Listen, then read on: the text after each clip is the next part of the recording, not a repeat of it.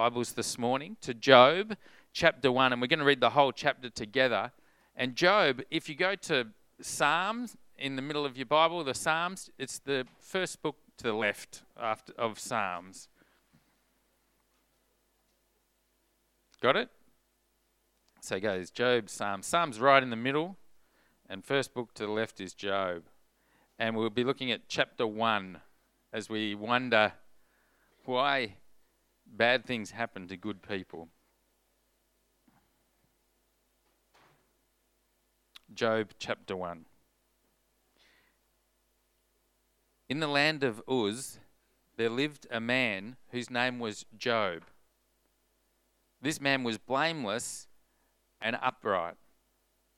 He feared God and shunned evil. He had seven sons and three daughters and he owned 7,000 sheep, 3,000 camels, 500 yoke of oxen, and 500 donkeys, and he had a large number of servants. He was the greatest man among all the people of the East. His sons used to take turns holding feasts in their homes and they would invite their three sisters to eat and drink with them. When a period of feasting had run its course, Job would send and have them purified. Early in the morning, he would sacrifice a burnt offering for each of them, thinking, Perhaps my children have sinned and cursed God in their hearts. This was Job's regular custom. One day, the angels came to present themselves before the Lord and Satan. Uh, before the Lord, and Satan also came with them. The Lord said to Satan, Where have you come from?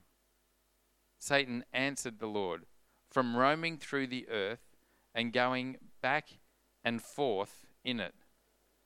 Then the Lord said to Satan, Have you considered my servant Job? There is no one on earth like him. He is blameless and upright, a man who fears God and shuns evil. Does Job fear God for nothing? Satan replied. Have you not put a hedge around him and his household and everything he has? Have you blessed you have blessed the work of his hands so that his flocks and herds are spread throughout the land. But stretch out your hand and strike everything he has and he will surely curse you to your face. The Lord said to Satan, Very well then, everything he has is in your hands. But on the man himself, do not lay a finger. Then, then Satan went out from the presence of the Lord. One day, when Job's sons and daughters were feasting and drinking wine, at their oldest brother's house, a messenger came to Job and said, The oxen were ploughing, and the donkeys were grazing nearby, and the Sabeans attacked and carried them off. They put the servants to the sword, and I am the only one who has escaped to tell you. While he was still speaking, another messenger came and said, The fire of God fell from the sky and burned up the sheep and the servants, and I am the only one who has escaped to tell you. While he was still speaking, another messenger came and said, The Chaldeans formed three raiding parties and swept down on your camels and carried them off. They put the servants to the sword, and I am the only one who has escaped to tell you. While he was still speaking, Yet another messenger came and said, Your sons and daughters were feasting and drinking wine at the oldest brother's house when suddenly a mighty wind swept in from the desert and struck the four corners of the house. It collapsed on them and they are dead. And I am the only one who has escaped to tell you. At this, Job got up, tore his robes, and shaved his head. Then he fell to the ground in worship and said, Naked I came from my mother's womb, and naked I will depart. The Lord gave, and the Lord has taken away. May the name of the Lord be praised. In all this, Job did not sin by charging God with wrongdoing. Why don't we come and pray together, church, this morning? God, we want to thank you for uh, the hope of the resurrection and the good news that, Lord Jesus, you have come and died on the cross and you have risen from the dead. And God, as we put our faith and trust in your Son, Jesus Christ, we thank you that there is forgiveness, there is hope for life after death, eternal life with you. And God, there is your Holy Spirit, your presence to guide us and empower us each day. And God, we thank you for the joy that comes from knowing you. And yet, this morning, God, we know that life uh, with you and life on this earth is not always everything going right. God, often many of us have found ourselves in the midst of the bleakest circumstances. God, many of us have faced the most challenging, hurtful situations. God, many of us have gone through the deepest grief. And in those times, our heart cries out to you and says, God, why? And Lord, as we come this morning and as we open your word, God, we thank you that you are a, a sovereign God, that you are in control, that you are all powerful God, that there's nothing that you cannot do, and that you're always present. And whatever we're facing, that you're right in the midst of it with us. And God, as Gail speaks in a few moments, we pray that you would speak to us, Lord, and that you would help us to understand uh, where you are in the midst of the hurt and the pain. God, thank you that you're here this morning. We just want to pause to just tell you that we love you. And we're thankful for all that you have done th- for us and that you're doing in us, even in the midst of the most difficult circumstances that we face. So, God, as we praise you now, we give you thanks that you're our God, whatever we're facing. In Jesus' name, Amen.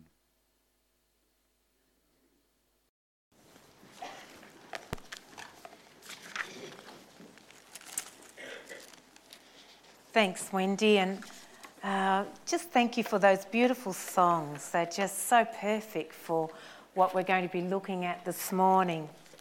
And we've already heard from Jonathan uh, the scriptures that we're going to be looking at this morning. Uh, but I, I, I, want to start by sharing um, some of my um, thoughts on, um, on the whole experience of, of why bad things happen to good people. Now, on Thursday, I, have got permission from this lady, actually. I asked her permission, but I went to visit Bev Beach. I don't know if any of you know Bev, um, but Bev has been worshipping here in this church for 15 years. And about three or four years ago, Bev um, developed uh, multiple sclerosis, MS. And we've really noticed that over the last few years in particular, physically, she has just deteriorated. Um, Bev, in the last year, has moved out of her family home and she's now living in a nursing home. And she's only in her 40s. Uh, so, Bev has gone from a healthy, vibrant mum and wife to someone that's now finding it very hard physically to, to really um, function. And she's also gone from uh, living in a home to living in one room and sharing a, a larger home with 50 or so other people. She's moved from the hostel part, which is more independent, up to the more dependent unit, where she needs full time care.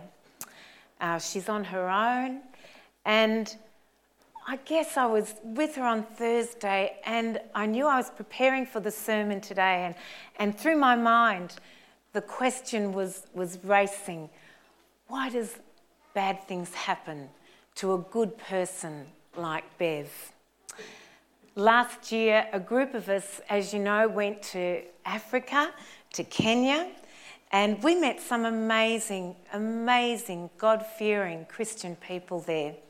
And while we were there, we were just so humbled and impacted by the faithfulness of these people and, and what they were trying to do whilst they lived in and amongst the most abject poverty that you could ever imagine. I've never, ever in my life seen such miserableness and such abject poverty as I did last year. And we, would even thought we'd go back. We were, were just so encouraged by these people. But at Christmas time, I don't know if you read in the newspaper, but there was an election and, and the opposing party thought that it was rigged. And so, what has happened now, there's been this huge crack of uh, warring divide in Kenya, which was once known as the hope of Africa. Um, and, and now it's bordering on civil war, uh, which just tears at our heartstrings. And, and you think, why? Why does something bad happen to people like you and I that are so good? Even my own sister, three years younger than me, 15 years ago, her husband died at 37 of cancer. Uh, from the time he was diagnosed to the time he died was nine months. And my sister really has not had a very happy life since. And, and two years ago, she remarried a man and she thought she'd married someone wonderful. And four months into the marriage, she realised that he was actually having an affair with a woman that he still had a relationship with prior to their wedding. My sister is a good person. Why do bad things happen to good people? And I don't know if you're like me, but I'm sure if I was to ask you, I'm sure you could think in your life about perhaps your own personal life or your family or the people around you, let alone the world that we live in, and ask the same question Why, God? Why, why do bad things happen to good people? Good people. And this is what we want to come and have a look at today. And, and the book of Job is a book that was written some say it's the oldest, one of the oldest books in the Bible. No one knows the author. Some people say that the author might have been Moses because what Jonathan read to us from the book of Job chronicles a time predating when the Ten Commandments were given, predating the time of the um, institution of the priesthood, where the Levites, through Aaron and his descendants, were given the role of atoning for the Israelites. Here we see a man, Job, personally, the patriarch of his family, atoning for the sins of his own children.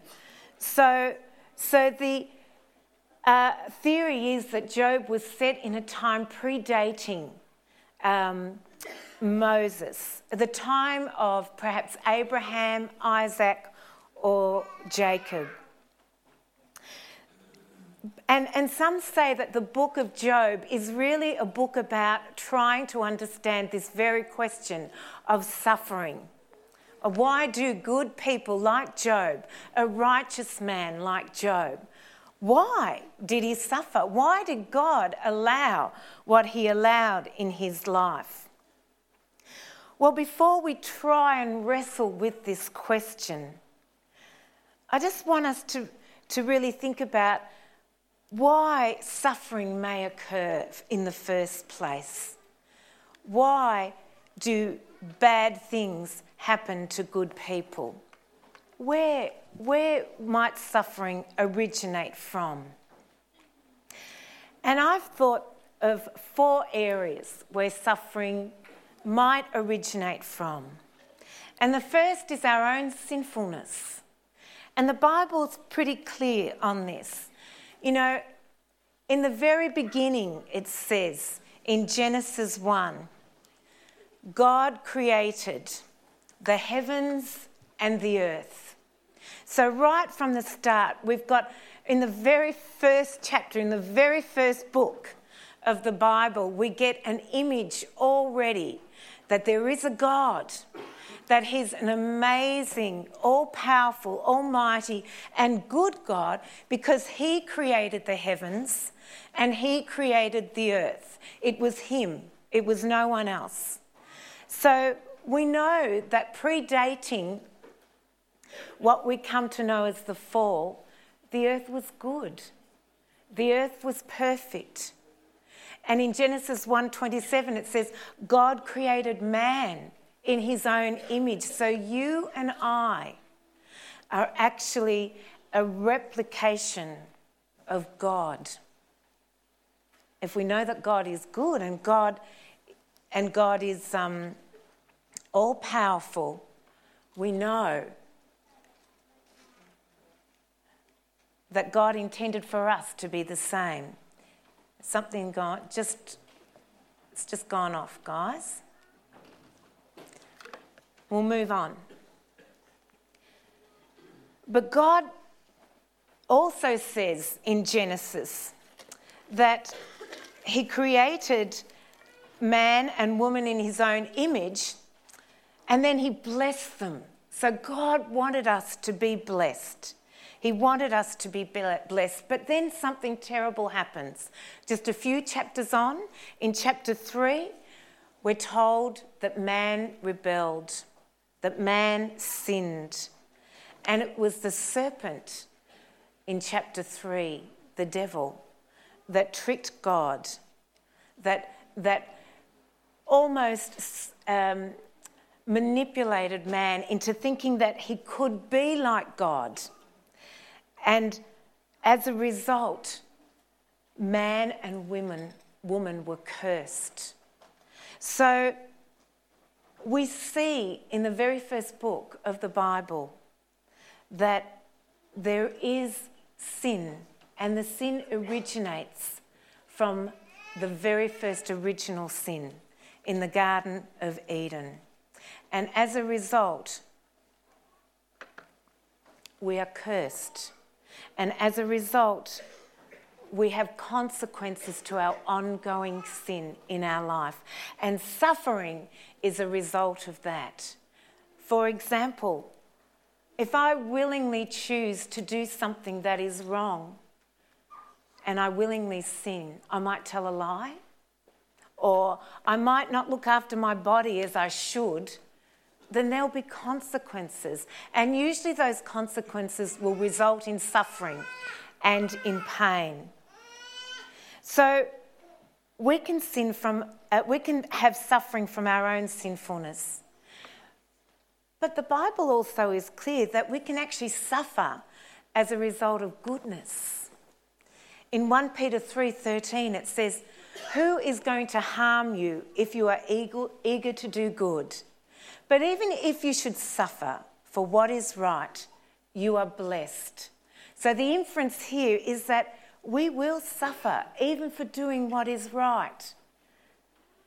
We will suffer. I can remember when I became a Christian some 20 odd years ago now, and I was the first person in my family to become a Christian. And I can remember the um, comments and the reaction from my family. And quite honestly, I felt I suffered. I felt that they didn't understand and I felt marginalised. And I felt that for a long time. And I think we will suffer for doing what's right in this world. And I think we will suffer for doing good. But God says that even in that, we will be blessed. In, in John 9, there was a blind man.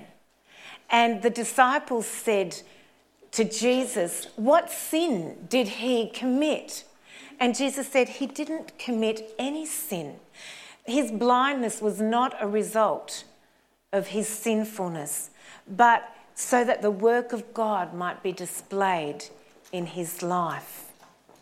So sometimes we suffer through God's hand. In Exodus 4 11, when Moses was called to go out and to proclaim to the Israelites that they would be released and made free, Moses pleaded with God and said, God, I can't speak. I don't have a good enough voice. And the Lord said to him, Who gave man his mouth? God said to him, Who makes him deaf or dumb? Who gives him sight or makes him blind? Is it not I, the Lord? Now go, I will help you speak and will teach you what to say. So sometimes it can seem as if even God causes us to suffer, causes us to be blind or dumb. But suffering can also occur by the devil. When Paul went, it was said, to the third heaven and he saw the most amazing things. And to keep him from being conceited, the Bible says that he was given a thorn in his flesh, a messenger from Satan to torment me. So suffering can occur from the devil as well. And in Ephesians 6, it's very clear. It says, For our battle is not with flesh and blood, but with the powers, with the principalities of evil and darkness in the heavenly realms. So suffering does occur, and it can occur for four reasons. And it's a problem for us, as it was for Job, for three reasons. The first is that we don't like to suffer. None of us want to suffer, do we? None of us want to feel pain. None of us want to feel uncomfortableness. I know I don't. So, suffering is a problem for that reason. But there's another reason that suffering is a problem, and that can be because sometimes suffering seems senseless. I'll give you an example. Suppose you all go to church tonight, and at the end of the service, you walk out of the church and you walk into a darkened uh, parking lot, and a man wearing a mask comes up to you with a knife, approaches you, stabs you in the stomach, robs you, and you remain unconscious and wake up eventually in acute pain. That would be suffering, wouldn't it? And fairly senseless. But suppose you go to church tonight, you walk out, you go into your car, and you drive to the hospital. And there you meet a man with a mask, and he makes you unconscious. And he, he steals your money, but he actually, he actually takes a knife and he stabs you in the stomach, and you wake up and you're in pain, but in actual fact, it's actually good pain. Do you see the difference? That, that psychologists tell us that suffering without any purpose, without any meaning, without any goal, is often senseless. And, and, and it, it means that we often feel like we cannot overcome but suffering where there's a purpose, even if we have to endure for a while, somehow gives us the, the, the, the courage and the internal strength to go through it because we know that the end justifies the means. So, suffering is a problem when we experience it, when it's senseless. But lastly, it's a problem for us Christians if we believe that our God is a good God, is a powerful God who rules the world and can and perhaps should intervene in our suffering. So, the question that we ask ourselves is God, are you really good? and all powerful? And if so, why won't you intervene in our suffering? And when we look at Job, we really start to see some insights. You know, it starts off with a man who was blessed, a man that had seven sons and daughters and herds, thousands and thousands of, of herds and servants. And in fact, the Bible tells us that he was probably one of the most wealthiest men around. And in Hebrew culture of that day, there was an understanding that if you were a righteous person, if you followed God, then it followed that you would be blessed in uh, Deuteronomy 28, there's a whole chapter based on the blessings and the curses of God. And the blessings of God relate to your righteousness, your faithfulness in God.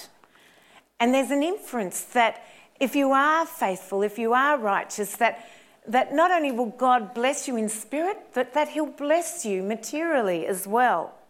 And so here's Job, a man that is blessed so abundantly.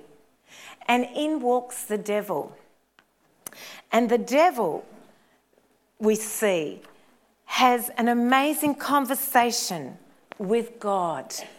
And set up in, in verse 6, where we see that the devil says that he's been roaming, he tells God he's been roaming the earth, going backwards and forward. And God like a proud father says, Have you seen my servant, my son Job? Isn't he fantastic? Isn't he one of the most righteous men in all the earth? And you can just get this image of God being just like a proud dad of his son Job. The devil's response is very, very, uh, is very cunning but I think strikes at the heart of God. Because basically, the devil says to God, It's easy for a man like Job to, to love you and worship you and be righteous and holy because look what you've given to him. You've given him all these herds, you've given him all these children, you've blessed him, you've made him wealthy. And so, what we see in the first chapter is a wager that develops between God and the devil. Because what the devil actually uh, wages with God is take away the very props that Job has, the very blessings in his life, the material wealth. And the question is will he still bless you, God? Will he still love you? will he still call you his Lord? And you know, it's an age old dilemma for God. It is an age old dilemma. It has been the taunt of countless people down through the ages. God, do you trust your creation enough to love them, even when it seems like you're their enemy. The other question might be do we, do we trust God enough, even when life isn't going as it should? Do we trust that God is good? Do we trust that God is powerful in difficult circumstances. And you know, when I look at this first chapter, I get a real glimpse into the heart of God. I get a real glimpse into the wrestling and the agony that God Himself has. It's here that God is saying,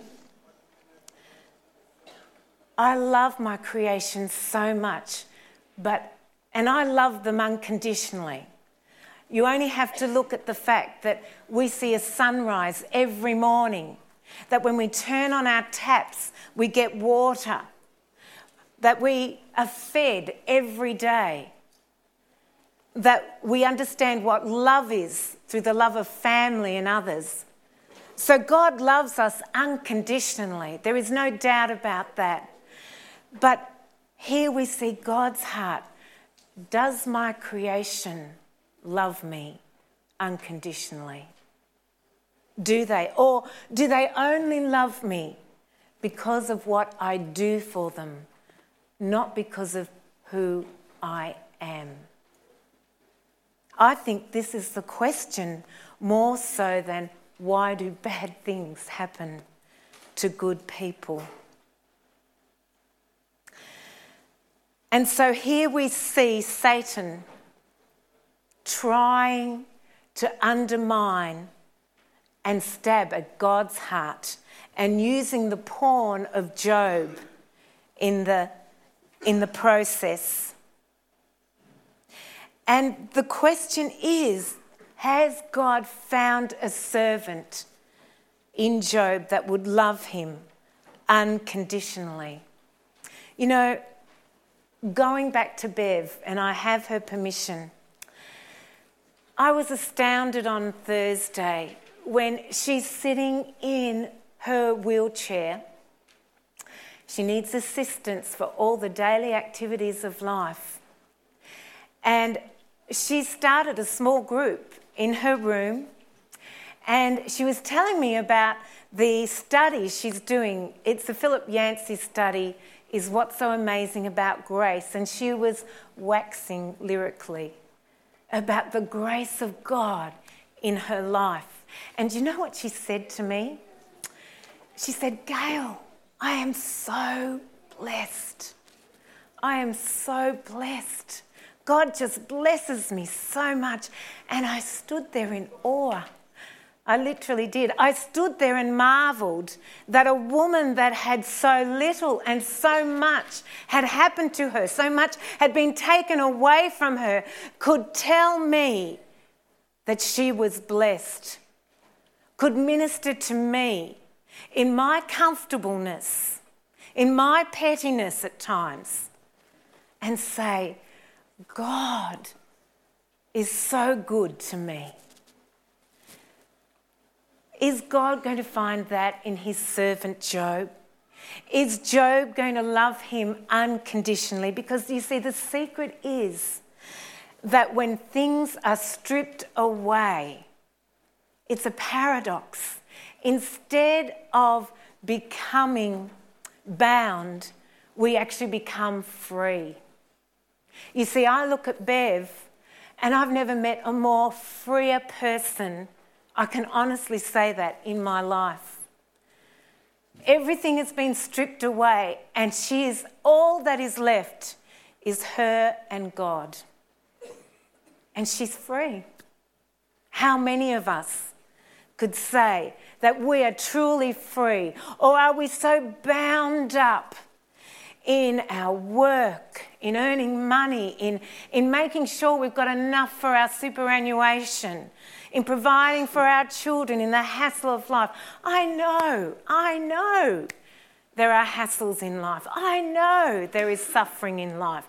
I know it personally, and I know it because I know some of your stories, and I don't want to minimize your story. I don't want to minimize your suffering.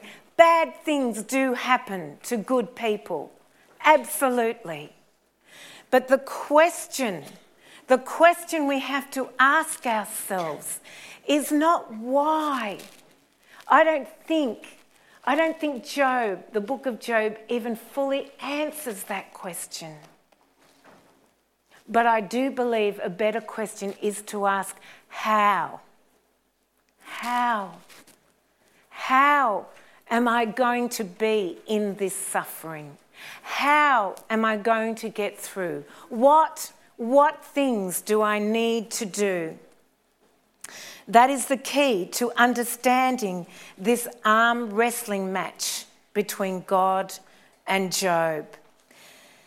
And you know, in this chapter, we see what happened. Job's life was totally devastated. First, he lost his wealth to marauding bandits. Gone are his oxen, needed for farming, gone are his donkeys and camels needed for transport. All his workers are massacred. His financial empire lies in ruin. And then, to make it worse, God, God created suffering. It says, fire from heaven, fire from God came down, consumed his servants, and then a wind which came from God blew the house in, and all his children were killed. God is really testing this servant.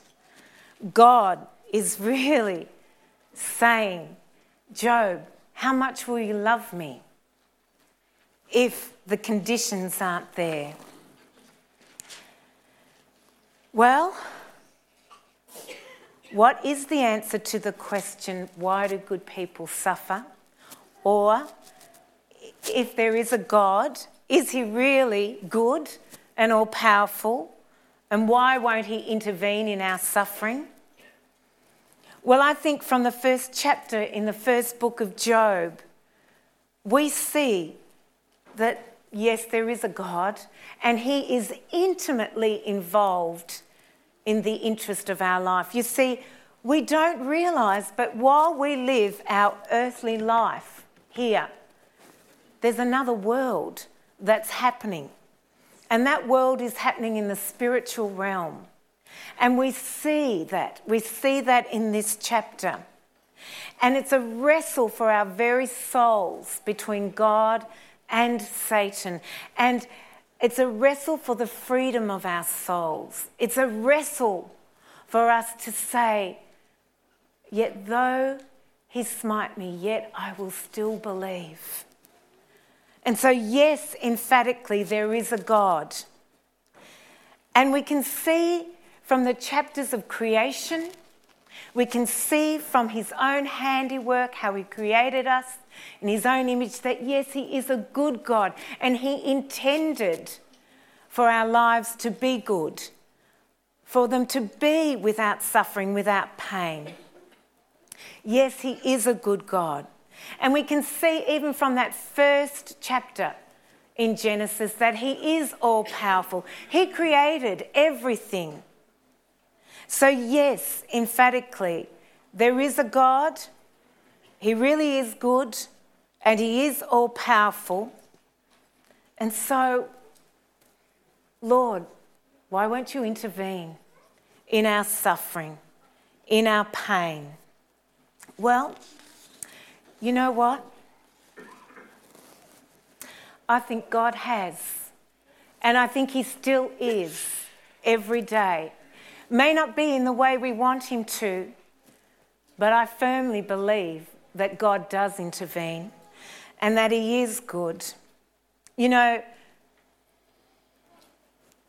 um, God knows how many raindrops are going to fall on this world in this year.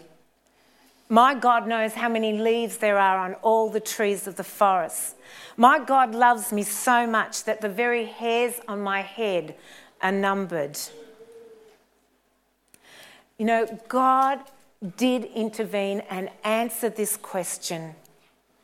And one of why bad things happen to good people and why won't he intervene? And he answered definitively one through Jesus Christ. In 2 Corinthians 5:21 it says God made him who had no sin to be sin for us so that in him we might become the righteousness of God. God made him who had no sin to be sin for us. So the question of our suffering was handed over to Jesus, and he became sin. He suffered in our place. In 1 Peter 2:24 it says, "He himself bore our sins on the tree so that we might die to sins and live for righteousness. By his wounds, not by ours, by his we are healed." God is not remote. He was not only willing to get his hands dirty, he was willing to get them pierced for us.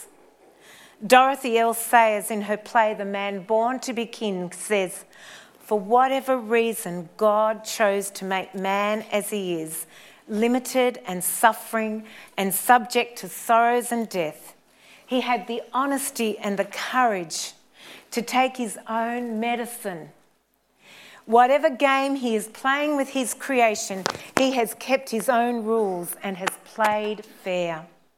He has himself gone through the whole human experience, from the trivial irritations of family life and lack of money to the worst horrors, pain and humiliation and defeat and death. He was born in poverty and died in disgrace, and he felt it was all worthwhile. Why? Because you and I are worthwhile. Because God is good. Because He is all powerful. He did not want to leave you to suffer senselessly. He wanted a purpose for your suffering. He wanted you to overcome. And He did that through giving us Jesus through giving us His Spirit to enable us to withstand, to enable us to withhold. You know, in Romans 5, verse 3, it says, Not only so, but we also rejoice in our sufferings because we know that suffering produces perseverance, perseverance, character, and character, hope. And hope does not disappoint us because God has poured out his love into our hearts by the Holy Spirit, whom he has given us. God has intervened through Jesus Christ, and he doesn't exempt us from suffering, just as he didn't exempt Job. But he says, with Jesus now, there is always a purpose for our suffering, and that is to align ourselves with Christ that is to enter into his suffering. That is to call on his spirit to sustain us, to help us persevere, because we always have a hope. Even if it seems senseless, we always have a hope. And I want to say to you here today that there is always a hope for you. Your suffering may never be removed, but you may be able to, you can, like Bev transcend your suffering only through Jesus Christ. There is no other. He can and He will. And in Hebrews 4 15 and 16, he has intervened through his incredible empowerment, through his incredible grace. It says, For we do not have a high priest who is unable to sympathize. And the word sympathize literally means suffer with our weaknesses. But we have one who has been tempted in every way, just as we are, yet was without sin. Let us then approach the throne of grace with confidence. And, and this is even in our suffering. Let us approach, let us go with our suffering where we're meant to go to the throne of grace, where we will receive mercy and find help in our time of need. What did Job do? What did Job do? Well, I think he did the best thing he could possibly do. It says in verse 20, at this, Job got up and tore his robe and shaved his head. That is symbolic of deep grief, an expression, an outward expression of an internal anguish, an internal mourning.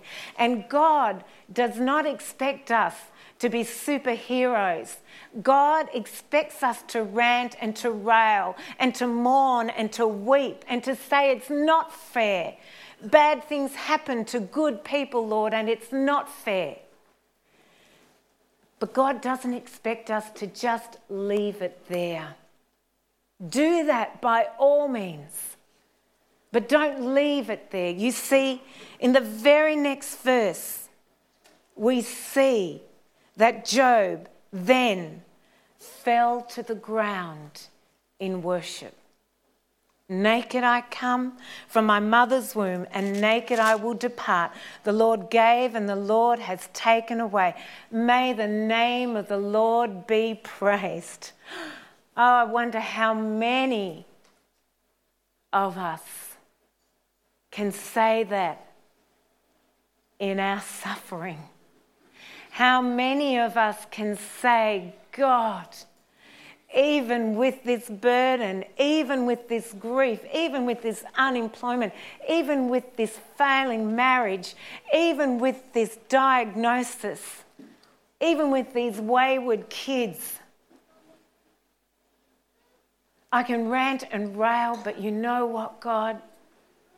I still believe you are a good and powerful God, and that through your Spirit you have intervened emphatically in my life. You have strengthened me. I can come to your throne of grace. I can receive mercy, and, and it says, I can receive help in my time of need. That is our response. That is our response. It is our response to be real. We don't want to minimize pain. God does not want to minimize your pain. But don't, don't stay there. Don't stay there, is the message. Don't stay there. Run. Don't walk, run to the throne of grace. Run to the throne of grace. Worship God.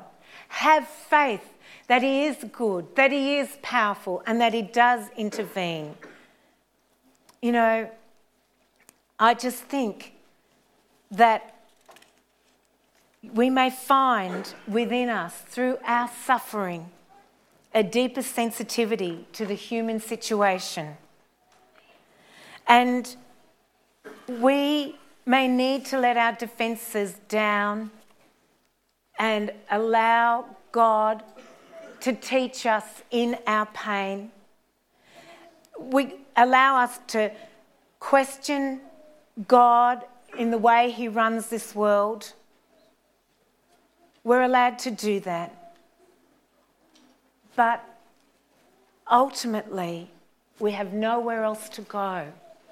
And that was what God, Job discovered in the most devastating context that he had nowhere else to go.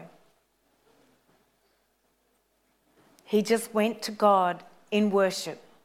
How few of us find worship is our first reaction at the best of times. But here is a man who's coping with multiple bereavement. He's been afflicted with loss after loss. His sorrow is real and great. How difficult was it for him to worship at that time? Yet, worship was Job's reaction. He was so absorbed by his God in the giving and the taking away that there's a humble acceptance in blessing even the hand that struck him. Oh, that we could learn that our first response to calamity and pain in our life is to pray, is to worship, is to go to the, the um, throne of grace. You know, we're told that if we have faith even as small as a mustard seed, we can move mount- mountains. So I want to say to you today, from Job's experience, I haven't answered definitively for you why bad things happen to good people. I haven't. But I do know that the answer is incomplete because this world is incomplete. Someone said that uh, between Good Friday and Easter Sunday is Easter Saturday and that in many ways this world is still in Easter Saturday, even though we celebrate and we that have asked Jesus Christ into our lives have the risen Lord living within our lives, but the world is still in Easter Saturday. We are yet, the world is yet to be fully redeemed. And so we live in a world that is still marred by pain and sickness and confusion about why things happen as they do. And someone once said that God is like a master weaver and that he takes each thread of what he is weaving, which is the events and actions that happen in our lives, and he weaves them into a pattern which affords the threads with significance, with certain significance. And God only knows what those threads will end up looking like. Sometimes all we can see is the back of the tapestry, and we see it with its knots and its stops and its starts and its unequal design. But God is on the other side, and He is working a beautiful picture, a beautiful miracle. And one day, the Bible tells us in Revelation 21 there will be no more weeping. It will be Easter Sunday forever and ever and ever. But until then, we live with the great tapestry maker in faith that he is threading the events of our lives. And sometimes, as ugly and as painful as they are, into a beautiful pattern. So, I want to say to you today, in winding up, can you imagine what would happen in your family or in your relationships or in your church or in your community if you were, firstly, a little more sensitive to the sufferings of others? Could you imagine if you would just trust God that little bit more, even though you don't really understand what He's doing? Or even if you see that there's no sense to some of the suffering that might be occurring even in your own life or the lives of others?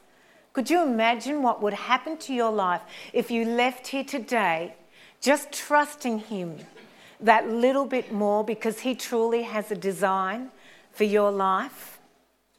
Could you imagine if you gave God glory, even for the bad things in your life, and became a little bit more open to the refining learnings that these hard circumstances might wrought in your life, in your character, in your temperament?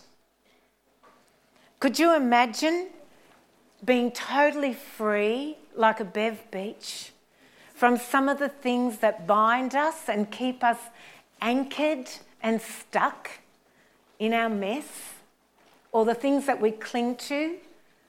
like our wealth, like our possessions, which really might become a blockage to our total freedom in God?